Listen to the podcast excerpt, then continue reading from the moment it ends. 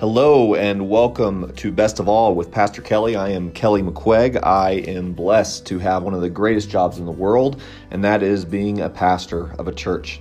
I'm currently in ministry at uh, Grace United Methodist Church in Alamogordo and Tularosa, New Mexico, and I am having the time of my life living out the call that God has placed on my life.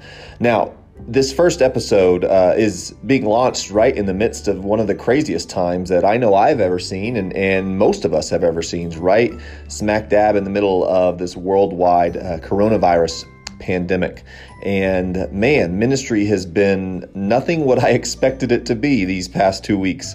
Um, I can honestly say that most of what I've done, I didn't learn any of it in seminary. Most of what I've done these past two weeks um, has been on uh, on the job training. Uh, all of it is new, all of it is exciting, and we are just learning on the fly. Um, this is a podcast that I've been wanting to do for a long time, and you know what? In these crazy times, uh, where where people are just uh, looking for for answers anywhere, I think this is a good time for us to remember. It's a good time for me to remember that best of all.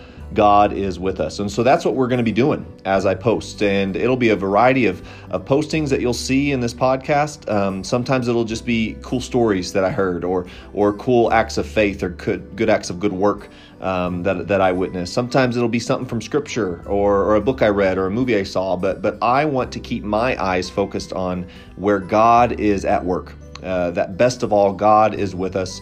And I know I'm not the only one who sees these things. And so I hope that as we are able to share these things with each other, that you will be encouraged, and in your own life, you'll be able to see that best of all, even in the hardest and most challenging of times, that God is with you.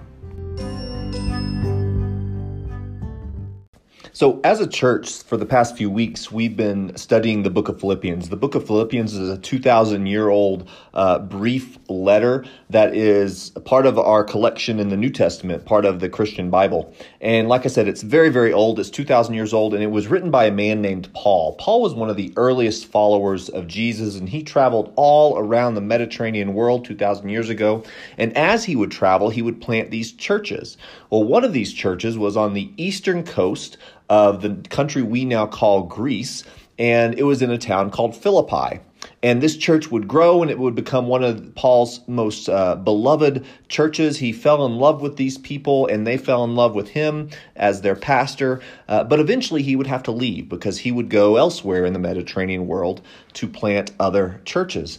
Well, over time, Paul had a tendency to get himself into trouble. You see, he never failed to preach Christ wherever he went. He always preached Jesus, and that got him into trouble in some places, so much so that he was thrown in prison lots of the times. And so he'd be thrown in prison, and he found out that the Philippians in their church, hundreds of thousands of miles away, they were suffering as well because, you know, they were being persecuted too the Roman Empire didn't like that they were following Jesus as well. And so Paul found out about the Philippians' suffering and he wanted to write them this letter of encouragement.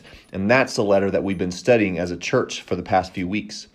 One of the most powerful verses in this letter is in Philippians chapter 4, starting in verse 6. And I think it's really relevant to the time that we're living in today in the midst of the coronavirus pandemic. Paul writes to the Philippians Do not worry about anything, but in everything, by prayer and supplication, with thanksgiving, let your requests be made known to God. Now, we have to remember he's writing to them in the midst of their great suffering. We also can't forget that Paul is suffering as well. He's in prison. He is suffering so much so that he doesn't know if tomorrow he's going to live or to tomorrow he's going to die by the executioner's sword. And so even in the midst of his suffering, in the midst of the suffering the Philippian church is going through, he constantly reminds them not to worry about anything, but instead send all your worries to God, asking God for your heart's desire and to rejoice in everything. And so it's my prayer that even in the midst of all this craziness that we're going through, that our prayer would be that God would open our eyes to all the good things that are around us. And I've got a list of a few of those things that I want to share with you today, things that have just blown me away. As crazy as life has been for the past week, as anxious as I've been, as tired as I've become, as as fearful as I have been not knowing how to pastor a church in these changing times, God has shown me amazing grace, and I've seen some awesome ways that, best of all, He is with me.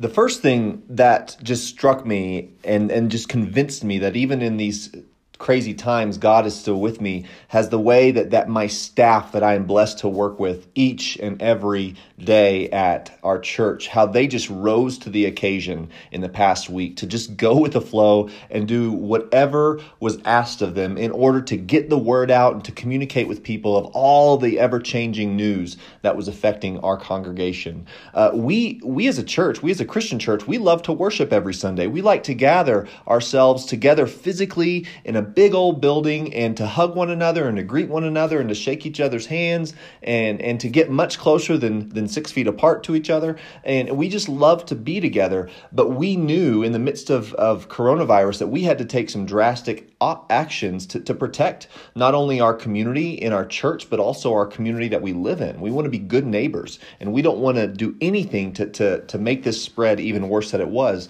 So we had to make the really challenging decision to cancel all in person worship and to move all of our worship online on our Facebook page. And that was a challenge. And we made a last minute change. And I asked the staff to join me on a day off at the church so that we could get everything set up and ready to do just that and send the word out to anybody and everybody what we were doing, um, and they rose to the occasion. So, so staff at Grace United Methodist Church know that I saw God through you, and I want to challenge everybody. Listen, listen here. The people that you're working with in all your different jobs. How how are your colleagues? How are your coworkers? How are those that you work for or those who work for you? How are they rising to the occasion, and how are they meeting this huge need that is on all of the places of employment? Um, to, to really to really be as good as possible as we can in this ever changing world. And I think that's one way that we can see God with us at this time.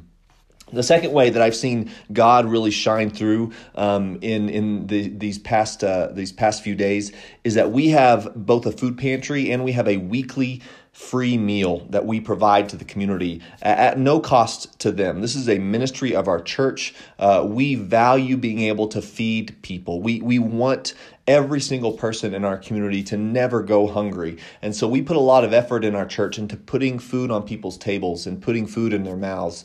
And so our food pantry and our weekly free meal that happens on Saturdays is still happening. We're having to make some changes, and our volunteers for those ministries have just gone right on board with those changes. They have not skipped a beat. They're wanting to keep everybody healthy, and they're also wanting to do everything that they possibly can to continue feeding the hungry in our community. And my goodness, I have definitely seen God work through that.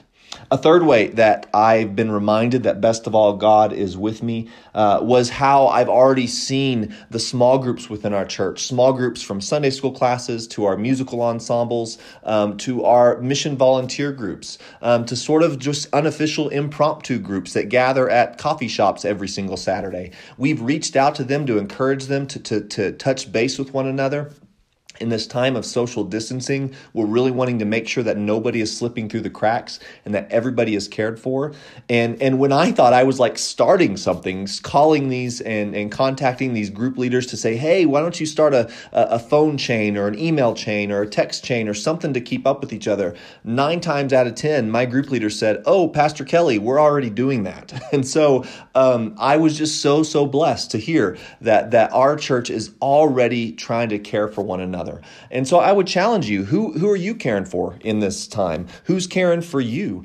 Um, do you need care? Do you have a church that you can reach out to? Um, I promise you, there are plenty of people who want to welcome you um, into their communities during this hard time, and they will help you make it through this. And so, so who are you helping? Who is helping you? And how can you see God at work in your life through the way that you're seeing the world help each other during this time? And finally, uh, this has probably been the most powerful way that I have seen God at work in my life this week is just the incredible graciousness and patience that people have had towards me. I don't know what I'm doing right now. and I know I'm not the only pastor in the world who doesn't really know what we're supposed to be doing right now. We weren't trained for this.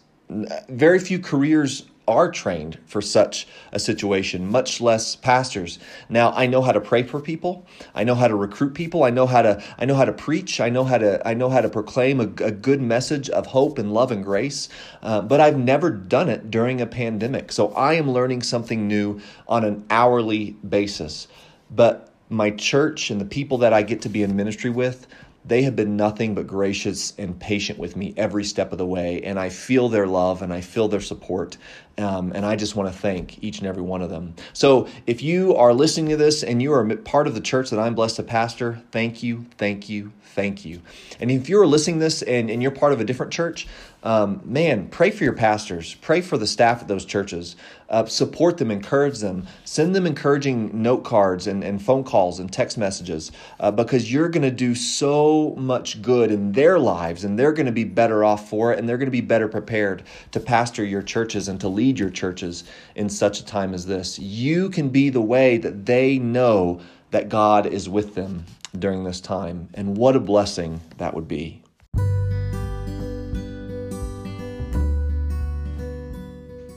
So let me once again return to Paul's letter to the Philippians at the very end in chapter 4, starting in verse 4. And remember that, that their life isn't great right now. There was lots that the Philippian church were being challenged with. They were they were facing persecution and hatred and and and uh, and even division from within themselves. There there was a lot for them to complain and grumble and be down about. But Paul says this He says, Rejoice in the Lord always. Again, I will say, Rejoice. Let your gentleness be known to everyone. The Lord is near. Do not worry about anything, but in everything, by prayer and supplication, with thanksgiving, let your requests be made known to God.